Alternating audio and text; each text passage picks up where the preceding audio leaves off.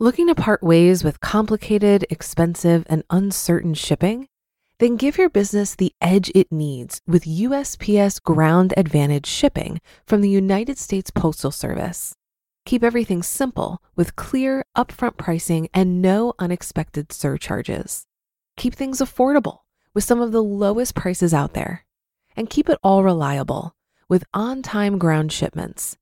It's time to turn shipping to your advantage. Learn how at usps.com/advantage. USPS Ground Advantage: simple, affordable, reliable.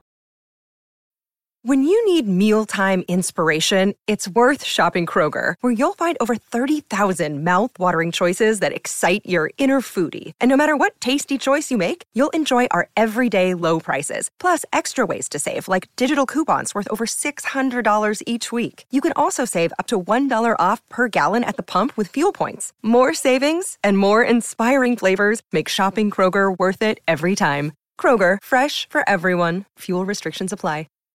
This is Optimal Finance Daily, episode 2376 How Misplaced Financial Priorities Lead to Lame Excuses by Len Penzo of lenpenzo.com. And I'm your host and personal finance enthusiast, Diania Merriam. Welcome back to Optimal Finance Daily, where I'm here with you every day of the week, sharing some of the world's best articles covering personal finance. So, with that, let's get right to today's article as we optimize your life. How Misplaced Financial Priorities Lead to Lame Excuses by Len Penzo of lenpenzo.com. My teenage son Matthew had a bit of a tantrum last week. Okay, actually, it was a full scale meltdown after he found out that I wouldn't let him ride his BMX bicycle until he got the brakes repaired. It turns out his bike brakes broke. Try saying that three times in a row while he was doing some complex stunt called, if I remember correctly, a toothpick hangover.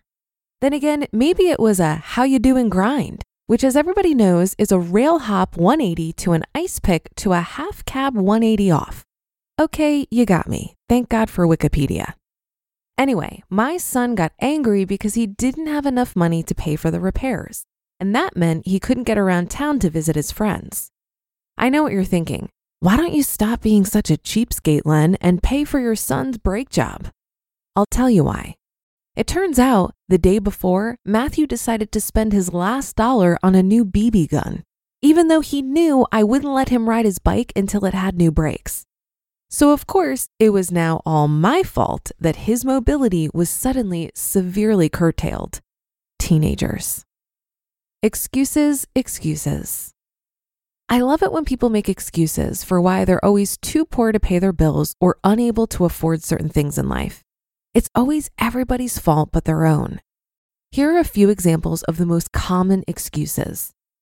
The situation Johnny finds himself buried under a mountain of credit card debt. The scapegoat, the credit card company. The typical excuse Come on, how can anybody dig themselves out of debt with these high credit card interest rates? The more than likely reality a lack of self control that leads to too many impulse purchases. The solution make sure to always be aware of your income and outgo, and most importantly, spend less than you earn. There's a reason the latter suggestion is the first of my 10 commandments of personal finance. The situation Maria has nothing saved for retirement. The scapegoat, the clock. The typical excuse I'm living for today, baby. After all, I have plenty of time to save for my retirement. The more than likely reality? A lack of patience. The solution. Aside from learning the art of patience, it's essential to let time work for you by taking advantage of the power of compound growth as soon as possible. Otherwise, you'll find yourself playing catch up in your later years. Remember, the only thing financially worse than being young and poor is being old and penniless. This situation Neil is constantly living from paycheck to paycheck and is barely able to make ends meet. The scapegoat, the boss. The typical excuse my boss never gives me a raise. Besides, I have one of those woefully underpaid jobs. The more than likely reality an unwillingness to put in the additional effort and time required to earn more money. The solution. In the short term, figure out where your money is going by tracking your expenses. Then set up a budget. Try learning a new skill that's in high demand by employers or take on a second job to give you the added financial cushion that will enable you to build an emergency fund and make retirement contributions. This situation Sarah doesn't have an emergency fund. The scapegoat, the government. The typical excuse that's what unemployment benefits are for. The more than likely reality denial and an unhealthy reliance on the government to provide for everything in the event of a personal financial setback like a job layoff. The solution build up your cash reserves to cover at least three, but preferably six months worth of expenses. Also, understand that one, in the event of a layoff, unemployment benefits are probably not going to be enough to cover all of your household expenses. And two, there are plenty of other good reasons to have an emergency fund to draw on besides a job loss, including unexpected home or car repairs and health issues. The moral of the story as the old saying goes, if wishes were horses, then beggars would ride. Most of us don't have incomes high enough to afford us everything we want in life. As a result, we must constantly prioritize and reprioritize what's really important with respect to our personal finances. Sure, we can complain all we want and make excuses until the cows come home, but there's no getting around the fact that our spending habits reveal our priorities in life.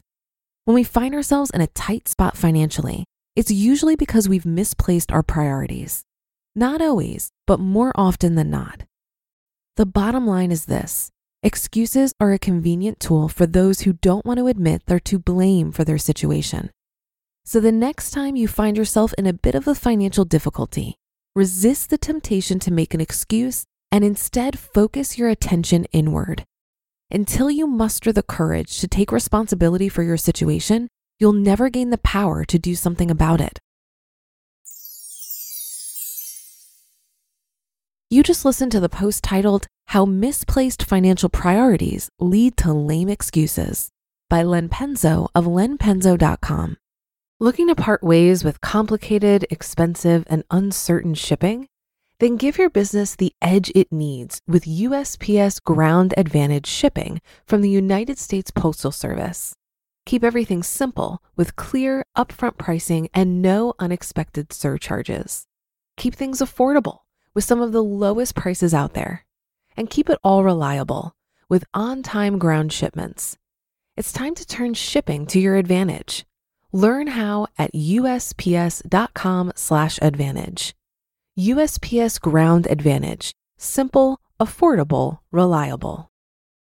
If you've been using Mint to manage your finances, I've got some bad news. Mint is shutting down.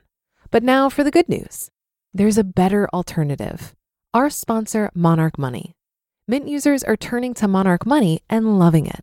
Maybe you're saving for a down payment, a wedding, a dream vacation, your kid's college. I've found that Monarch makes it so easy to help you reach your financial goals, whatever they are. I definitely wouldn't be able to allocate my finances or plan as clearly without help from Monarch. In fact, Monarch is the top rated all in one personal finance app. It gives you a comprehensive view of all of your accounts, investments, transactions, and more. Create custom budgets, set goals, and collaborate with your partner. And now get an extended 30-day free trial when you go to monarchmoney.com/ofd. After trying out Monarch for myself, I understand why it's the top-rated personal finance app. And right now, get an extended 30-day free trial when you go to monarchmoney.com slash OFD. That's M O N A R C H M O N E Y dot com slash OFD for your extended 30 day free trial.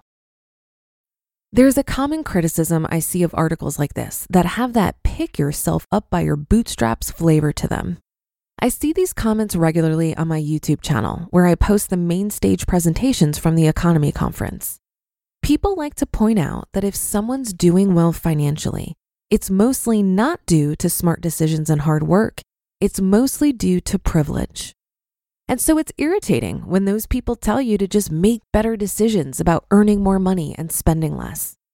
I don't deny the role of privilege, but it's also not helpful to claim that doing better financially is solely due to privilege. It requires both luck and hard work. A trust fund baby drowning under a layer of sloth is wasted privilege, and this can be equally as annoying as unacknowledged privilege. However, anyone's level of privilege is outside of their control, and a lot of what we talk about when it comes to improving your finances is focusing on the elements of your life where you can exercise some agency. Nothing you hear on this show proposes a solution to systemic poverty. And there are people who are truly disadvantaged to the point that they can't reduce their expenses any further, and there really are no opportunities for them to increase their income. At one point, the World Bank reported that half of the world's population was living on less than $5 per day. And the idea that those people should just get smarter about money management is ludicrous. I think articles like the one you heard today are for people who could do better, but are choosing not to. And many of us living in a first world country with access to the internet, a grocery store, clean running water, shelter, clothing, etc., are far less disadvantaged than we realize. And that should do it for today. Thank you for being a subscriber or follower of the show and sharing it with others. It really goes a long way to keep this podcast going. Have a great rest of your day, and I'll see you tomorrow where your optimal life awaits.